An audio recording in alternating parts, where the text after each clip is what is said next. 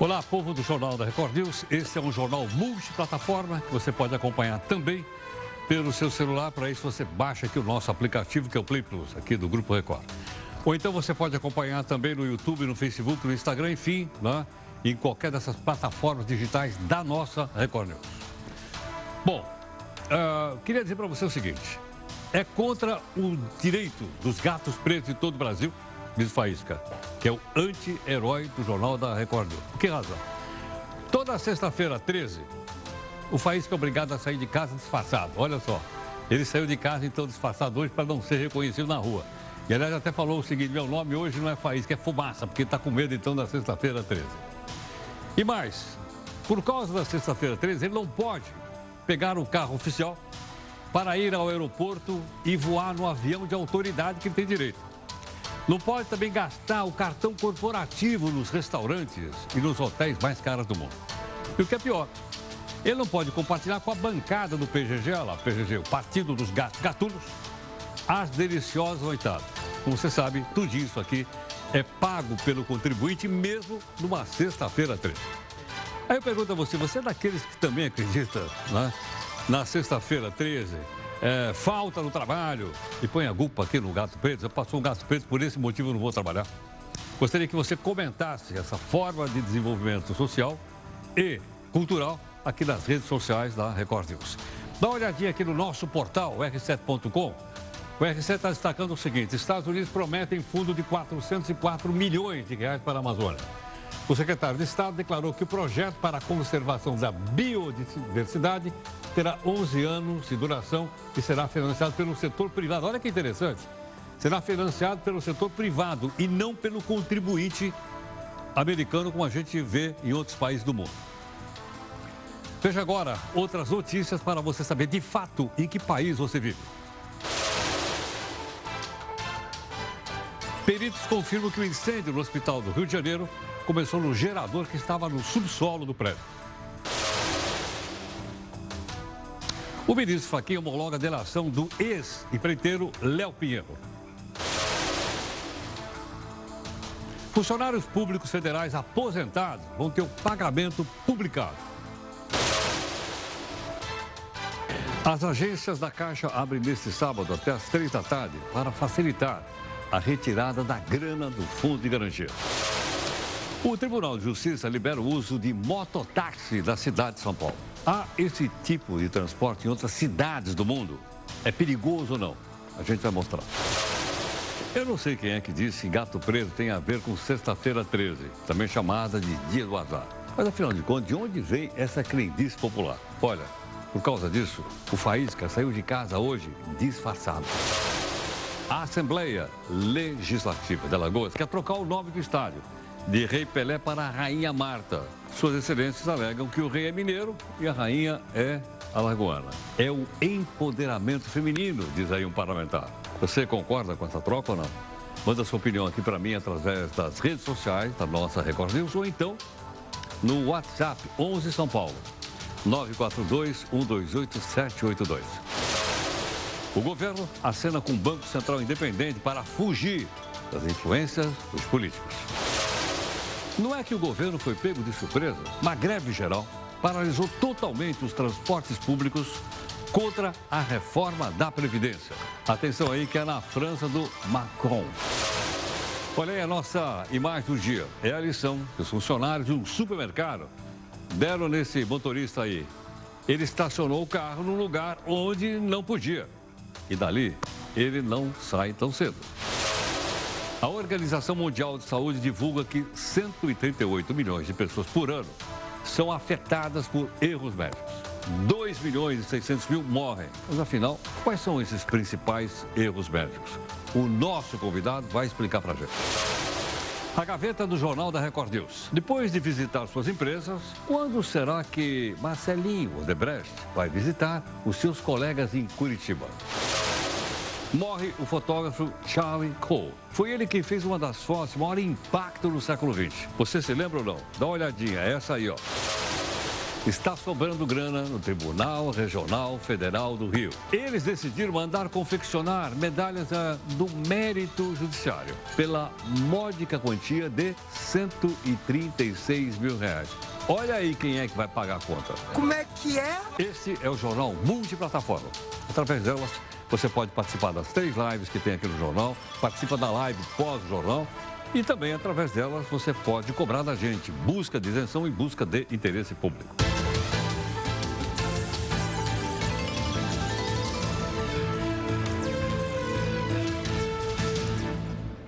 Olha, a nossa primeira plataforma do dia é o podcast às 5 da tarde, né, aqui no estúdio do R7.com. Depois, às 6 horas, nós temos aí a reunião de pauta com a Júlia e o Elfrides, comentando então os assuntos aqui da noite, tudo bem? Bom, uh, quero lembrar você também que para se comunicar conosco aqui, a nossa hashtag é JR News, fica mais fácil da gente falar.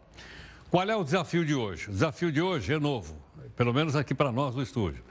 O desafio é de um filósofo romano que viveu na época do Império Romano chamado Sêneca. Ele diz assim: olha, o que se aprende profundamente jamais se esquece. Vou repetir novamente a frase do Sêneca. O que se aprende profundamente jamais se esquece, diz aqui o grande filósofo romano. Olha, o incêndio no hospital Badim, no Rio de Janeiro, qual morreram 11 pessoas, teve início no gerador que ficava no subsolo do prédio. Pelo menos essa é informação liberada pelos peritos da polícia após uma análise inicial. Os trabalhos terão continuidade, assim como toda a água que está no subsolo do prédio for retirada também. Segundo a direção do hospital Badim, 77 pessoas seguem internadas em 12 hospitais. 15 pacientes tiveram alta hospitalar. Uma das vítimas foi enterrada hoje. Bom, vamos voltar a falar da Lava Jato. Quem é o relator? Ministro Faquinha, como você sabe. O ministro Fachin homologou hoje a delação premiada do ex-presidente da OAS, o Léo Pinheiro. Lembra aquela história do triplex lá do Guarujá? Olha ele aí. Ó. Fachin autorizou o empreiteiro finalmente a deixar a prisão em Curitiba para ir para casa. Veterano na carceragem da Polícia Federal, Léo Pinheiro foi preso pela primeira vez em novembro de 2014. Voltou para a cadeia em setembro, 16, permanecendo até hoje. Ele foi testemunha decisiva em dois processos, nos quais o presidente, perdão, o ex-presidente Lula foi condenado na Operação Lava Jato a gente teve oportunidade de explicar para você aqui com detalhes. Bom, ainda no âmbito do Supremo Tribunal. O Supremo negou o recurso apresentado pelo senador Assir Gurkax, do PDT de Rondônia, e manteve a condenação dele a quatro anos e seis meses de xilindró. O recurso é mais uma tentativa do senador de questionar a sua condenação por ter obtido, mediante fraude, é a justiça dizendo, financiamento no Banco da Amazônia para renovar a frota de ônibus da sua empresa chamada de Eucatua. O Tribunal de Justiça, aqui de São Paulo, ele liberou o uso de mototáxi aqui para a cidade de São Paulo. Eu não sei se na sua cidade tem, aqui não tem. Agora liberou. E o Brasil tem inclusive uma legislação federal que regulamenta o mototáxi. Mas existem em outras cidades do mundo o chamado mototáxi? Claro, mas você vai ver aqui com detalhes um texto do Eufrides Júnior. São Paulo é famosa pelo trânsito intenso. A maior cidade da América Latina sofre com muitos veículos nas ruas. Além da poluição e também do barulho, as pessoas reclamam da falta de espaço para o transporte público. Assim, serviços alternativos sempre vão aparecendo. Um exemplo é o mototáxi. Mas em junho do ano passado, a Prefeitura de São Paulo aprovou uma lei que impedia o uso de motocicletas para transporte remunerado de passageiros. A proibição seria para aumentar a segurança do trânsito e também reduzir os riscos de acidentes com vítimas. Agora, por unanimidade, a Justiça liberou o mototáxi e decidiu que a responsabilidade das leis de trânsito são de competência da União. Tanto que há no Brasil uma lei federal lá de 2009 que regulamenta a atividade de mototaxistas. No Rio de Janeiro, o serviço de mototáxi é regulamentado e bastante comum nas comunidades. Em Salvador, os mototaxistas devem ser credenciados pela prefeitura. Já em Porto Velho, Rondônia, o serviço de mototáxi já é feito por aplicativo. Isso porque, em muitos locais, o preço é cobrado pelo local de desembarque, seguindo uma tabela. A primeira capital do país a utilizar utilizar o mototaxímetro foi Campo Grande, no Mato Grosso do Sul. Mas o mototáxi não é um transporte exclusivo em terras tupiniquins. No Peru, o transporte é bastante popular, assim como na cidade de Cuba. Na Ásia, chega a ser até uma atração. O tuk-tuk é visto pelas ruas da Índia e em outros países. No Camboja, por exemplo, o veículo é mais parecido com um triciclo. E na Europa, Paris também tem mototáxis, viu? E o que chama atenção por lá é o serviço, digamos, mais confortável. Será que por aqui essa moda vai pegar? Bom, nós estamos aqui com o Eduardo Biavati, que é especialista em educação de segurança no trânsito, gentilmente participando aqui conosco. Eduardo, muito obrigado pela gentileza por atender aqui o Jornal da Record News. Muito obrigado, boa noite. Eduardo, uh, eu vejo aqui, for falar de São Paulo, porque foi liberado agora aqui em São Paulo. O trânsito para e as motos passam no meio dos carros, correndo bastante, né? e às vezes acontece alguma coisinha. Será que com o mototáxi eles vão ficar, vão andar mais devagarinho? Como é que vai ser essa fiscalização? Ah, pois é, essa é uma, é uma demanda, na verdade, dos, dos é, motofretistas e dos motociclistas funcionais muitos anos. São Paulo foi, é, é, eu lembro que a, a, logo em 2009, antes de sair a lei federal regulamentando a profissão, né, não só de motofretista, como também de mototaxista, é, havia uma grande pressão da, da categoria e a Prefeitura e a CT, na época, é, barraram a, a, regulamentação municipal, né, porque a lei, a lei, é federal, realmente, mas a, a regulamentação, as normas, as exigências é, são municipais. Então, a inspeção que deve ser feita é municipal, o emplacamento é municipal e assim por diante. Bom, é, nas grandes cidades, nas capitais, isso praticamente não foi autorizado, havia muito temor né, de um crescimento de vítimas de acidentes, né, como já havia alguma indicação uh, em relação aos acidentes com motofretistas, imaginava-se então que com mototaxistas nós teríamos um, não, né, vítimas dobradas, né? o piloto o, o, o e, e, o seu, e, o seu, passageiro. Né?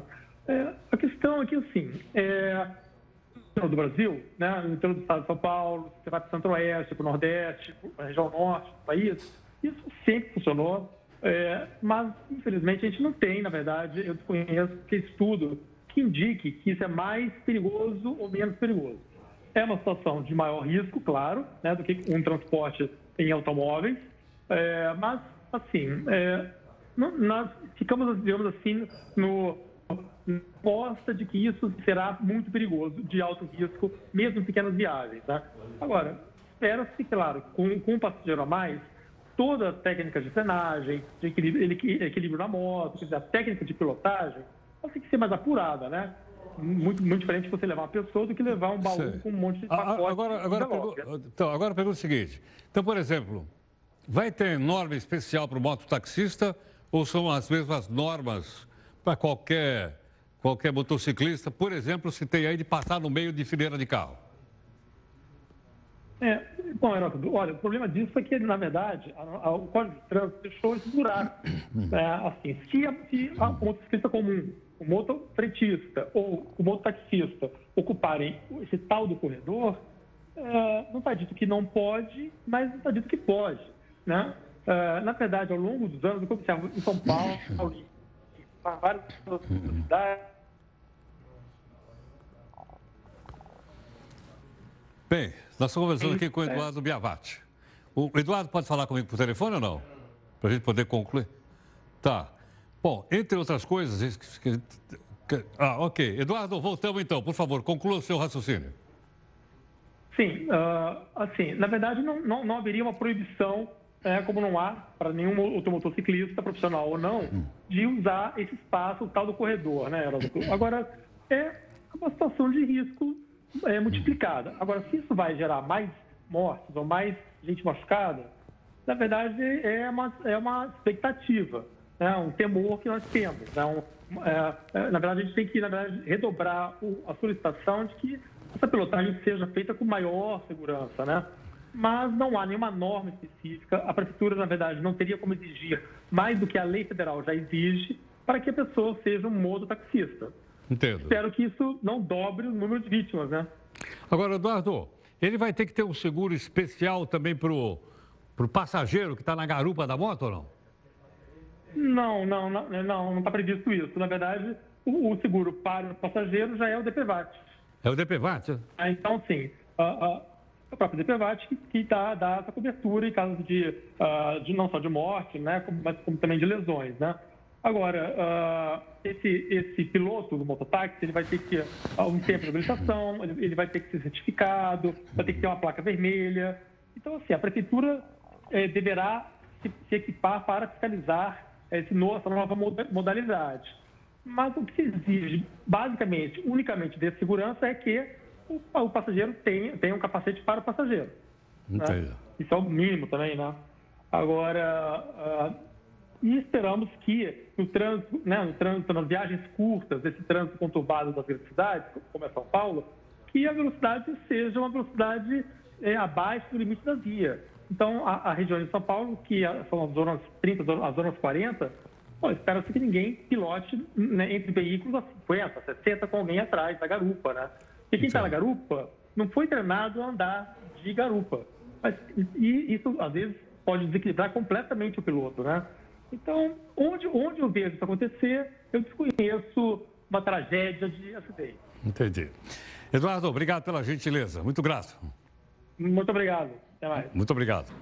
O Eduardo Biavati é especialista em educação e segurança de trânsito. Agora, eu pergunto a você o seguinte: e aí, você pegaria também, um, não sei se na sua cidade tem. Aqui em São Paulo não tem, o pessoal, nós estamos então avaliando aí o risco da pessoa. Por que razão? Porque aqui a gente percebe, primeiro, andando no meio dos carros, grande velocidade. Passa com o sinal vermelho, sobe em cima, não todos, hein? Alguns. Sobe em cima de calçado. Nós temos até motoqueiro aqui na nossa equipe, não temos, não? Não. Temos, né? Então, aí, então tem motoqueiro aqui na equipe. E agora, então, vou dizer o seguinte, ó. Eu vou fazer, então, vou dar uma carona. Ah, tem dois. Tem o Carlão e o Kleber. Tá certo? Não, tem, temos dois motoqueiros. É melhor então parar de falar, porque os caras são motoqueiros, ficar, vai ficar bravo comigo. Vamos aqui para a nossa primeira live aqui do nosso jornal.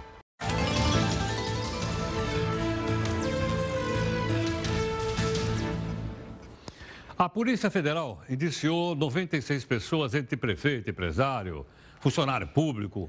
Por quê? Fraudes em licitação da merenda escolar. Aqui em São Paulo teve canto da merenda uniforme e material escolar. É por isso que a grana que a gente paga de imposto não chega até as crianças. O indiciamento faz parte da Operação Prato Feito, que começou em maio do ano passado para investigar cinco organizações criminosas que atuaram pelo menos em 30 municípios aqui de São Paulo.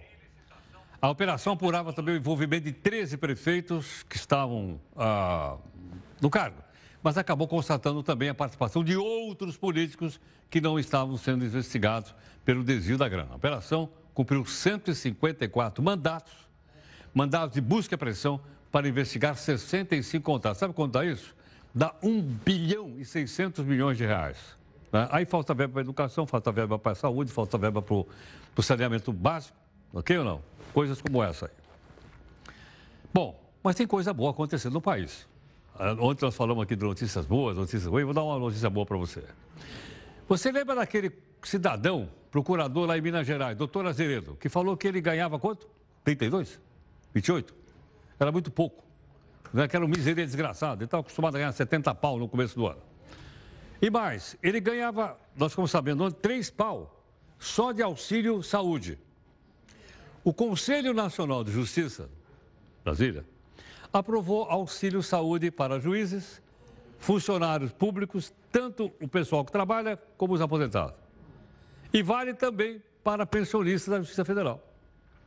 E o programa traz três novidades de assistência: contrato com plano de saúde, serviço prestado diretamente pelo Tribunal Federal, ou seja, tem um médico lá dentro, e reembolso, aquele que você vai no médico, né? E ele pede. Aí, Bom, mas e aí? Aí é o seguinte, o reembolso foi estipulado um limite, um desconto mensal só de 10% do salário do juiz. Olha que maravilha, né? Realmente é um negócio extraordinário. Da onde sai toda essa grana? Ou que roubaram, ou que estão distribuindo. Sai do nosso bolso, a gente sempre tem aqui. Dá para colocar o impostômetro aqui ou não, de novo? Só para a gente ver dá, ó, como é que nós estamos hoje. Temos aqui ou não? Dou-lhe uma, dou-lhe duas, e dou-lhe três. É, parece que realmente hoje o nosso telão mágico esqueceu Ah, chegou o impostômetro, olha aí, tá vendo? 2 Quanto é que nós pagamos de imposto esse ano? 1 trilhão 722 bilhões e meio de reais. Ok? É daí que sai toda essa grana. A Organização Mundial da Saúde divulgou hoje que mais de 138 milhões, vou repetir, 138 milhões de pessoas são afetadas todos os anos por erros médicos.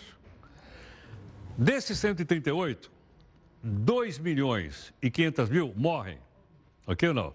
Agora, por quê? Não sei, nós somos leigos, mas nós vamos dar uma pesquisada. E aí nós encontramos os seguintes, ah, as seguintes manifestações. Principais erros médicos, mais comum, diagnóstico errado. Não, o médico acha que o cidadão tem uma doença e ele tem outra. Erro na prescrição de remédios. Em vez de prescrever o medicamento A, prescreve o medicamento B. Mata a pessoa. Indicação de tratamentos inadequados. E olha, isso aqui é da Organização Mundial de Saúde, ok? Não? Bom, nós temos aqui, gentilmente conosco, né, para conversar a respeito desse assunto, está o doutor Paulo Camis, que é clínico geral, geriatra e professor colaborador da Clínica Geral do Hospital das Clínicas da Faculdade de Medicina da Universidade de São Paulo. Gentilmente aqui conosco, por telefone, então vamos conversar com o doutor Paulo Camis. Paulo, boa noite, muito obrigado por atender aqui o Jornal da Record News. Boa noite, Geraldo, é um prazer estar aqui com vocês, boa noite aos ouvintes. Paulo, essas três, essas três justificativas dadas aqui pela OMS, é o ah. que você, como pesquisador, como cientista, como médico, também entende que são as mais comuns ou não? Sem dúvida, essas são as principais.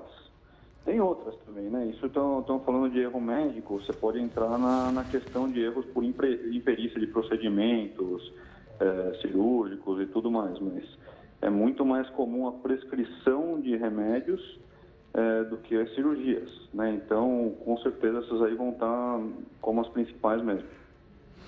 Paulo, obviamente todas as profissões erram, nós aqui erramos muito mais, né? Erramos muito, porque a gente vive corrigindo aqui os nossos erros. Agora, Paulo, no caso específico da medicina, essa, essa comunicação feita pela Organização Mundial de Saúde, uhum. é, é, o, o, principal motor disso o que é? Seria a formação do médico, a informação do médico, a precariedade do, do, do local onde ele trabalha. O que será que concorre mais para isso, hein, Paulo? Então, é um conjunto de fatores, tá? Todos esses que, que o senhor citou, eles estão envolvidos, Heródoto. Uh, uma das maneiras que, que eu gosto de ensinar para os meus alunos, para você poder minimizar isso, é sempre você começar com uma dose baixa, né? A gente fala start low do inglês, e go slow, e ir devagar, você vai aumentando aos poucos. Então, tem tratamentos que você pode fazer muitas vezes em gotas. Então, você começa com uma gota, vai aumentando, vai aumentando.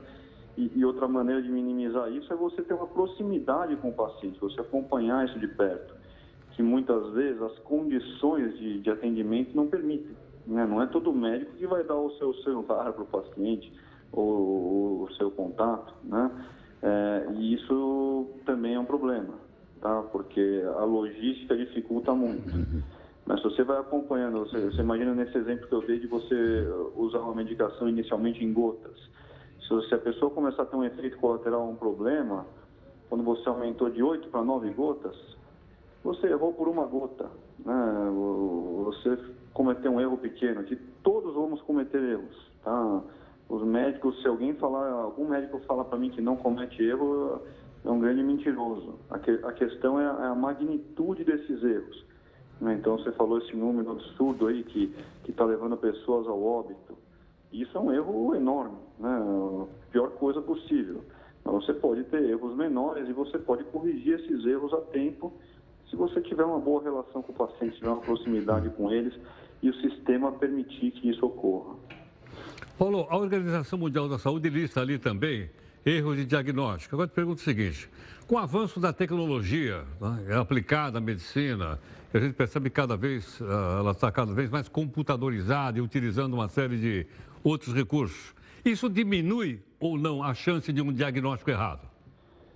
Então, aí você entra numa outra etapa da coisa. Né? Primeiro, é, você pode pensar que o, exame ele tem que ser bem indicado. Então, você tem que saber que exame você vai pedir para qual diagnóstico você quer fechar. Né? Então, aí esbarra na questão da formação do médico. Tá?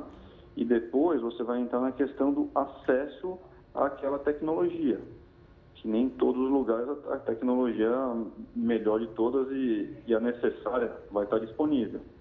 Então, aí você tem que recorrer à maior arma que o médico tem, que é o que a gente chama de anamnese, que é algo que muitas vezes está tá falhando hoje em dia. Né? Muitas vezes os médicos já saem é, pedindo exames e não conversam com o paciente, não examinam, não põem a mão, não escutam, é, nem olham direito. Né? Então, é, a partir daí, essa é a, ainda é a maior arma do médico.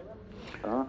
Então, eu diria que nessa, nesse quesito, a formação, né, a formação médica voltada para para humanização, né, para proximidade com o paciente, é, é o que mais vai é, minimizar os erros e aí você sim vai poder fazer bom uso da tecnologia e não ficar totalmente dependendo dela, que é uma necessidade bem mais bem menor do que a gente precisa, né, do que a gente vê hoje. Ah, não, ah, sai pedindo exame para tudo. Às vezes, uma boa história, um exame físico, é, às vezes, não, na maioria das vezes, ela vai, ela, ela vai garantir um bom diagnóstico. Agora, Paulo, o fato também da proliferação de muitas faculdades, especialmente aqui no nosso país, faculdade de medicina, ajuda também a derrubar um pouco o nível dos, dos, dos médicos ou não? É, acho que sem dúvida, né? Quando você tem uma quantidade maior é, de pessoas se formando, você vai ter níveis mais variados. É, e numa situação em que está muitas vezes faltando médico, a, a pessoa que vai contratar um médico, ele não quer nem saber qual é a formação do médico, quer saber é médico ou não é médico. E, e nem olha para a qualidade do médico que está contratando. Né? Então, é, tem muitas coisas envolvidas. Eu, eu gosto muito de, de, fazer, propor uma reflexão em torno de uma frase. Se você acha que um médico bom custa caro, você não imagina o preço de um médico ruim, né? Porque o estrago que ele pode fazer é muito grande. Então, é, seria muito importante também ter um mecanismo de controle de qualidade, de reciclagem, né? De ver se o médico continua estudando, acessar esse tipo de coisa porque é fundamental. Né? Não é todo médico que é, muitas vezes tem tempo pelas condições que ele está de, de, continuar estudando e de continuar se aprimorando, se atualizando. É, então, tem uma série de fatores envolvidos né, para você é. chegar num erro final. Mas tudo isso tem que ser levado em consideração. Paulo, muito obrigado pela sua gentileza, por atender aqui o Jornal da Record Desgraça. Imagina, Heródoto, um abraço para você e para todos os nossos telespectadores. Obrigado. Doutor Paulo Camis, clínico geral, geriatra, professor da Clínica Geral do. Desculpa, do Hospital das Clínicas aqui da Universidade de São Paulo. Muito obrigado, então. Bom, vamos então à nossa segunda live para que você possa continuar opinando nesse jornal multiplataforma.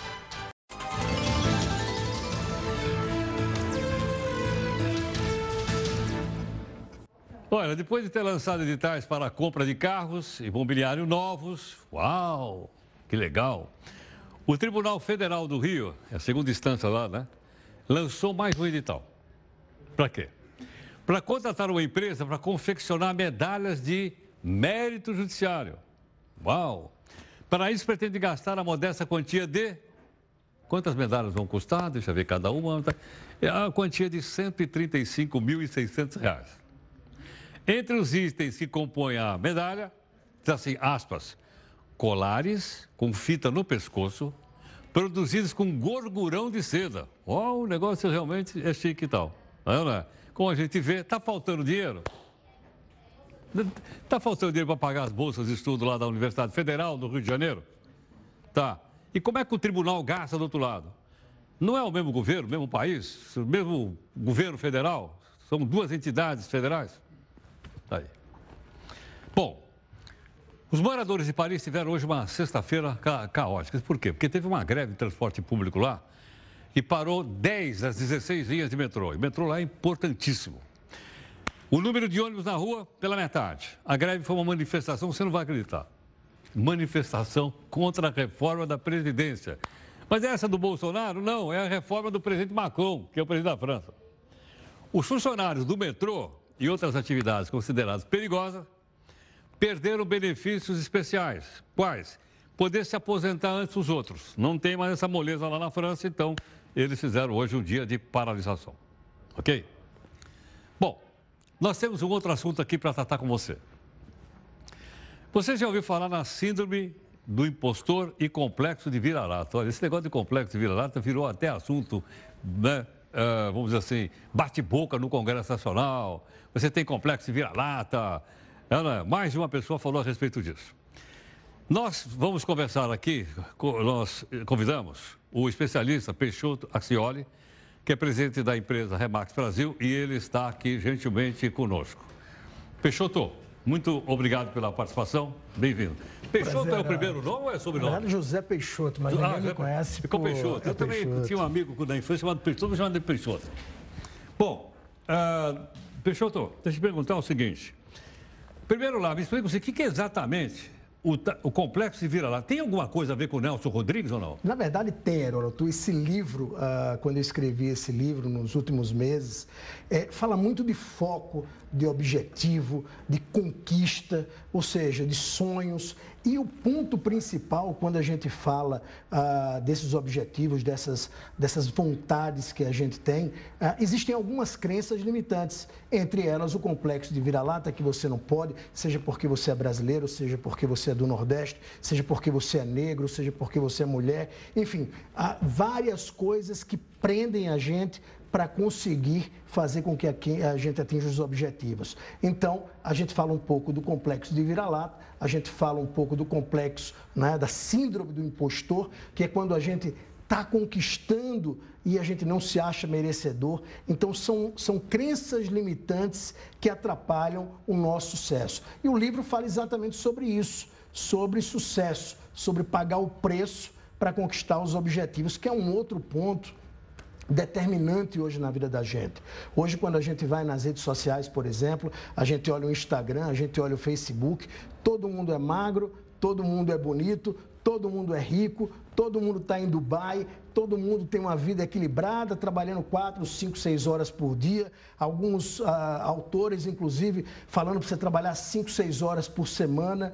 Caramba. E, na verdade, a gente começa a perceber... Me dá um endereço que eu vou trocar de emprego. Exatamente. Então, pega, por exemplo, o Heródoto Barbeiro, um ícone do jornalismo. Para estar tá aqui no jornal, quanto você se prepara e quanto você se preparou Bom, ao longo eu cheguei três horas da tarde aqui. Três horas Agora da tarde. Agora são nove, nove e quarenta. Com toda a sua experiência. Então, Hoje, o que se vê muito ah, é ah, essa questão da, da, da, qualidade de vida, do equilíbrio, e é uma coisa que, particularmente, eu acredito que ela não exista. Agora, ah, onde é que estão as travas maiores para a pessoa chegar no sucesso? São externas ou são internas? Sem dúvida nenhuma. Como é que é? Sem dúvida nenhuma, são travas internas. Internas. Né? Ou seja, primeira coisa é você decidir exatamente onde você quer chegar. Parece simples, Heródoto, mas não é. Porque as pessoas, quando você pergunta para as pessoas o objetivo delas em 5 anos, em 10 anos, em 15 anos, a maioria não sabe. E aí você tem um outro problema.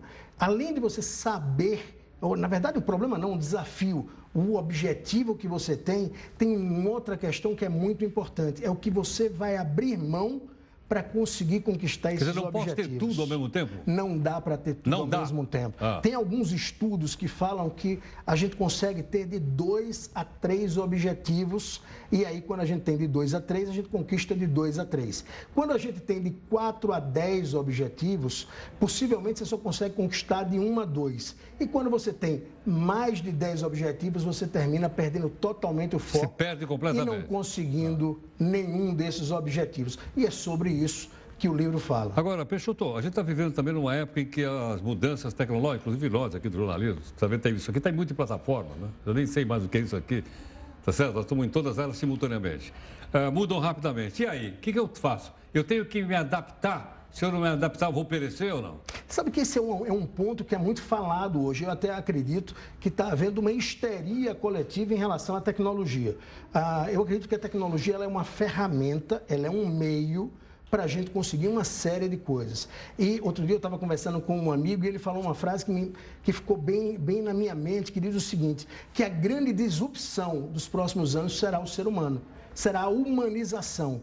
Porque a tecnologia, ela vem, vem para ficar, ela está presente nas então, mas nossas ela não vai vidas. substituir a mão de obra, não vai me criar a mais mão, problema. A mão de obra básica, ela não vai substituir o Heródoto Barbeiro. Ela não vai substituir aqueles profissionais que são excelentes, aqueles profissionais que têm ah, um, um, um nível muito acima da média. Agora, sem dúvida nenhuma, a tecnologia vem para nos ajudar, para poupar o nosso tempo de fazer coisas repetitivas ah, e algumas, evidentemente, inclusive algumas coisas estratégicas, o que vai dar o quê? Mais tempo para a gente é, certamente é, ser mais produtivo e ter uma performance ainda melhor. Agora, Peixoto, uh, eu conheci, você conhece melhor do que eu, o Domênico De Masi. Todo mundo conhece, grande escritor, atua muito na área que Ócio você atua. Criativo. Ócio criativo. Eu fiz uma palestra com ele em Fortaleza e tudo mais. E ele tentou me convencer o seguinte: nós vamos trabalhar menos, nós vamos ficar seis horas no trabalho, oito na descansando, enfim. Nós estamos indo para isso mesmo ou nós temos Sabe que trabalhar eu, muito mais que isso? Eu, eu, eu, eu entendo o seguinte: quando o Domênico ele fala de ócio criativo, ah, e eu acredito no ócio criativo. Você falou, por exemplo, que você chegou às três horas na Record.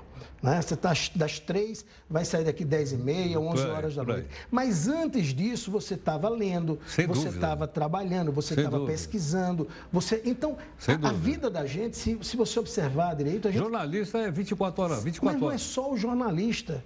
Ah, ah, na verdade, Herói, os bons profissionais, eles estão ligados 24 horas. E aí, por que o Heródoto disse que ele não está trabalhando 20 horas por dia? Porque ele ama o que ele faz. Essa é uma outra premissa que parece uma bobagem, mas é fundamental você gostar muito do que você faz. Porque senão fica um fardo muito pesado. Se você não é. Aliás, isso é um outro problema que a gente tem, é querer trabalhar por dinheiro. Dinheiro, na minha visão, é efeito colateral. Se você é gosta do que você faz, é consequência de um trabalho bem feito. Agora, se você entra numa profissão, imagine Heródoto Barbeiro sendo jornalista por conta de dinheiro. Apenas isso. Então isso não funciona. Porque quando você gosta, quando você ama o que você faz, certamente a sua performance é melhor. Quando você está um, lendo um livro, por exemplo, sobre um determinado assunto que lhe atrai, isso não é trabalho. Quando você está assistindo uma palestra ou um vídeo sobre um determinado assunto que você gosta, isso deixa de ser trabalho para ser uma coisa prazerosa. Então é fundamental para ter sucesso algumas coisas. Primeiro, definir exatamente o que você quer, o que você gosta de fazer, o que você ama fazer, saber que você vai ter que abrir mão de muitas coisas para conseguir conquistar os objetivos e, fundamentalmente, é importante saber que você vai ter que abrir mão de muita coisa. Ou seja, imagine você vai hoje. Ter que escolher, né? Sem dúvida nenhuma, não dá para imaginar hoje um malabarista com 10 pratinhos não vai funcionar, os pratinhos vão cair. Então escolhe dois ou três e são ciclos na vida da gente.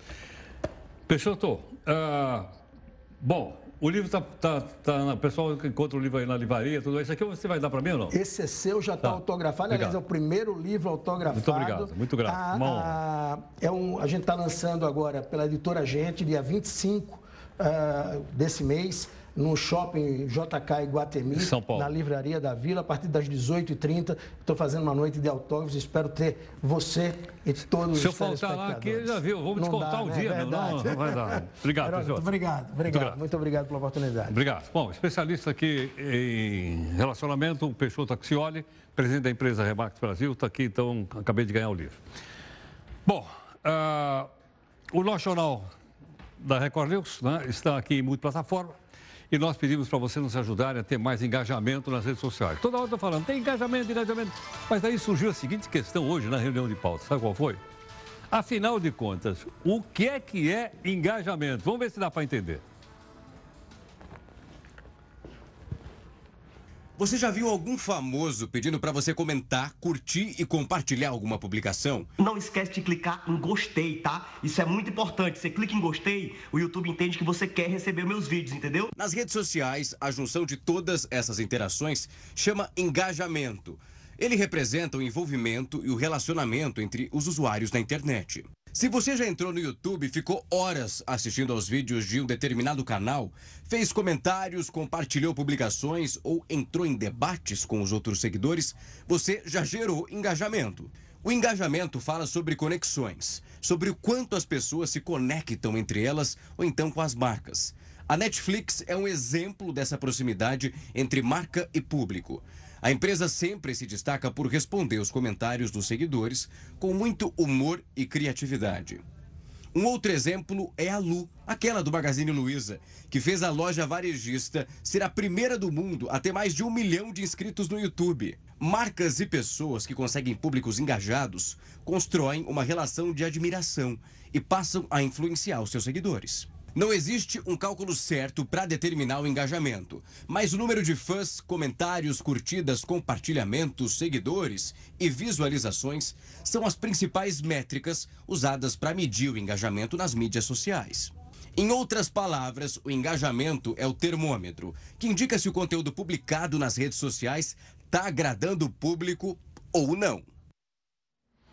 Bom, deixa eu ver se eu aprendi então. Então, engajamento é quando, se você está agradando o público ou não. Né? Se as pessoas estão te seguindo, se as pessoas estão comentando, como fazem, por exemplo, aqui durante o nosso intervalo, que as pessoas exprimem a sua opinião, acho que elas estão engajadas daquilo que a gente está apresentando aqui. Como nós estamos em multiplataforma, desde as 5 horas da tarde, nós estamos vários programas de multiplataforma, você pode comentar, você pode dar um, um joinha, você pode mandar um like, certo ou não? E vai por aí afora.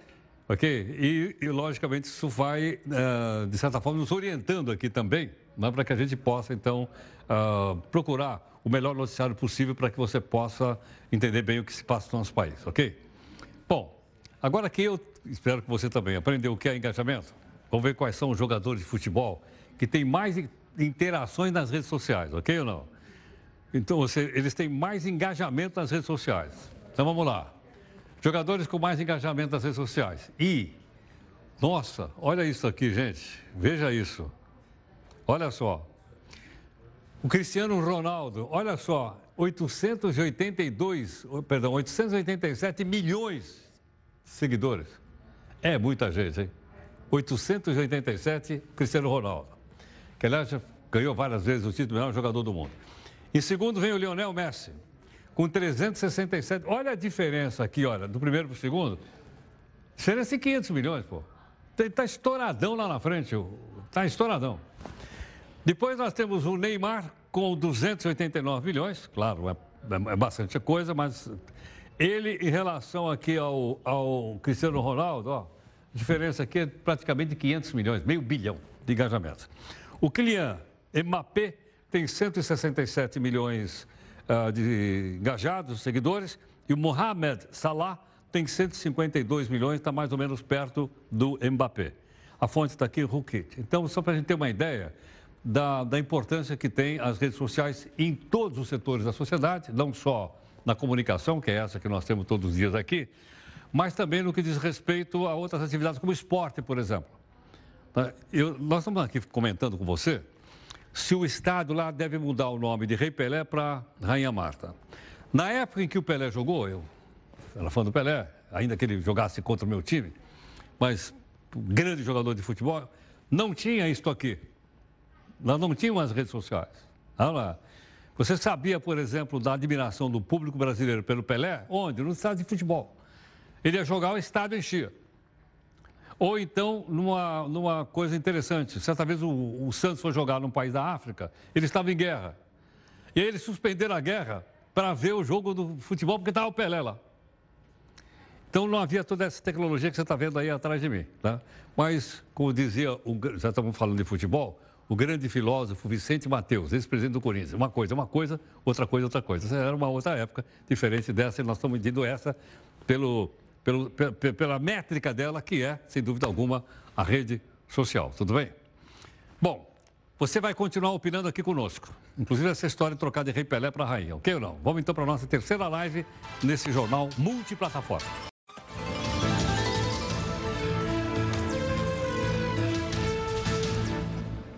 Vamos lá. O Ministério da Saúde confirmou mais 3.200 casos. Vou repetir. 3.200 novos casos de sarampo desde o mês de junho. Segundo o boletim, 16 estados registram surto ativo de sarampo. Minas Gerais, Rio Grande do Sul, Mato Grosso do Sul passaram a integrar a lista.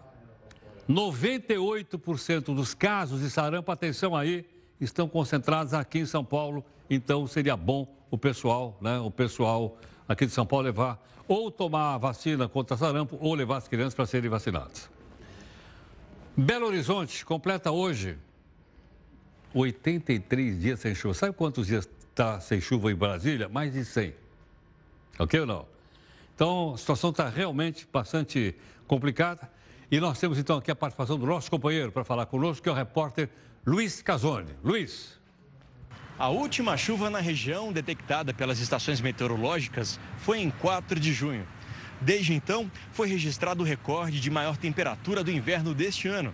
A umidade relativa do ar variou de 20% a 12%. Em 23 de agosto, choveu rapidamente nos bairros Estoril, Buritis e Palmeiras, inclusive com granizo. Mas as chuvas foram tão rápidas que nem chegaram a ser registradas pelos equipamentos. Na tarde desta sexta-feira, a Defesa Civil registrou a maior temperatura do ano, 36,4 graus. A umidade relativa do ar caiu para 14%. Segundo a Organização Mundial da Saúde, o mínimo é que esteja acima de 30%. E aqui na capital mineira, não há previsão de chuva para os próximos 10 dias. Uau! O procurador Leonardo Azeredo Santos, lembra dele ou não? É, ficou famoso aqui porque chamou o próprio salário dele de miserê. Porque ele ganhava só, sei lá, 32 mil reais. Ele agora é alvo de 22 representações contra ele na ouvidoria do Ministério Público de Minas Gerais. As manifestações vão ser avaliadas e, casos sejam relacionados à conduta e trabalho dele, serão encaminhadas à Corregedoria Geral do Ministério Público. Ok ou não?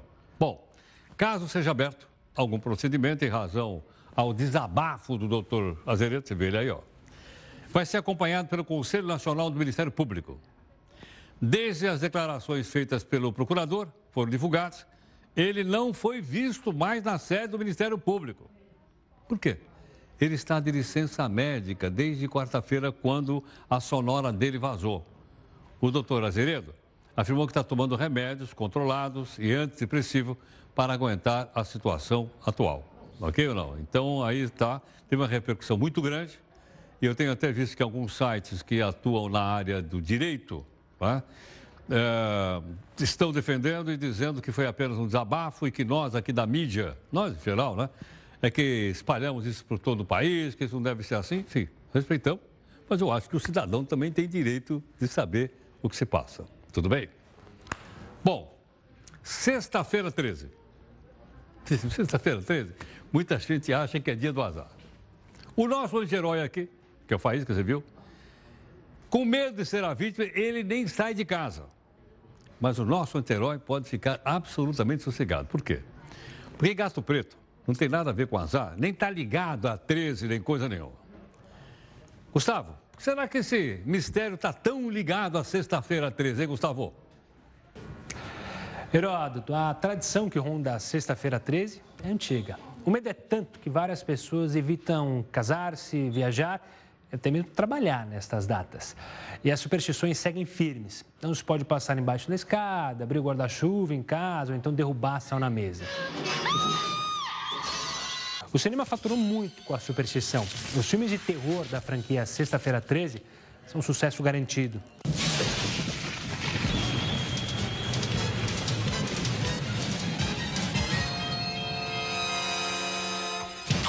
A inspiração para o filme foi um livro lançado em 1907, chamado Sexta-feira 13, escrito por Thomas Lawson. Como se vê, a superstição vem lá de longe.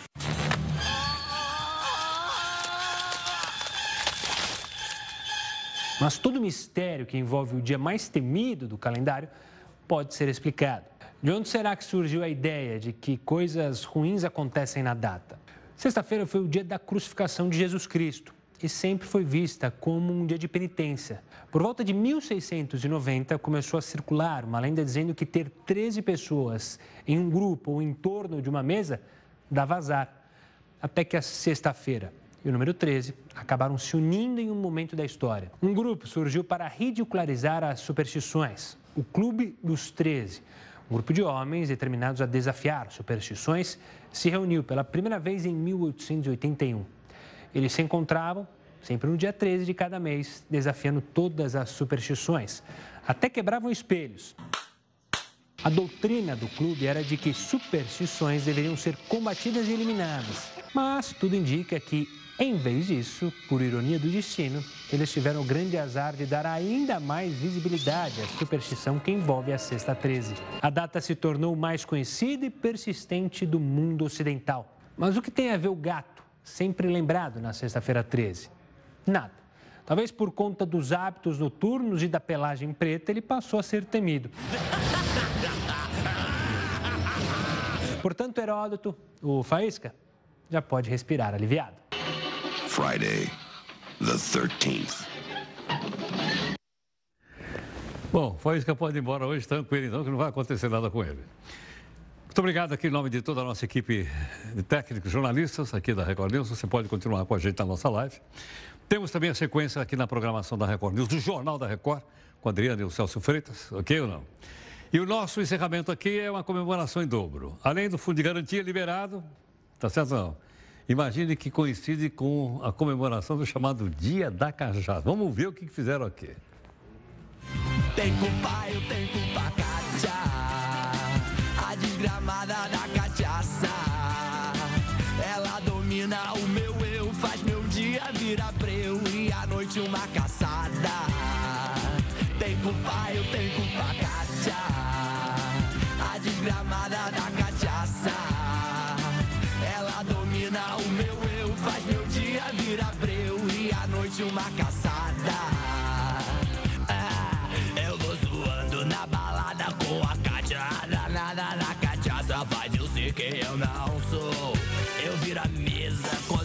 Olha torto, dou-lhe um tapa, levo um soco e no final levo a pior tenho ciúmes. Se alguém chega na Kátia, ela é como namorada, companheira de deprê. Se eu dirijo, eu bato na madruga, eu saio e apareço em frente a Love Story. Geral doidão na pista, perdição, eu pareço um cão sem dono. Tem culpa, eu tenho culpa.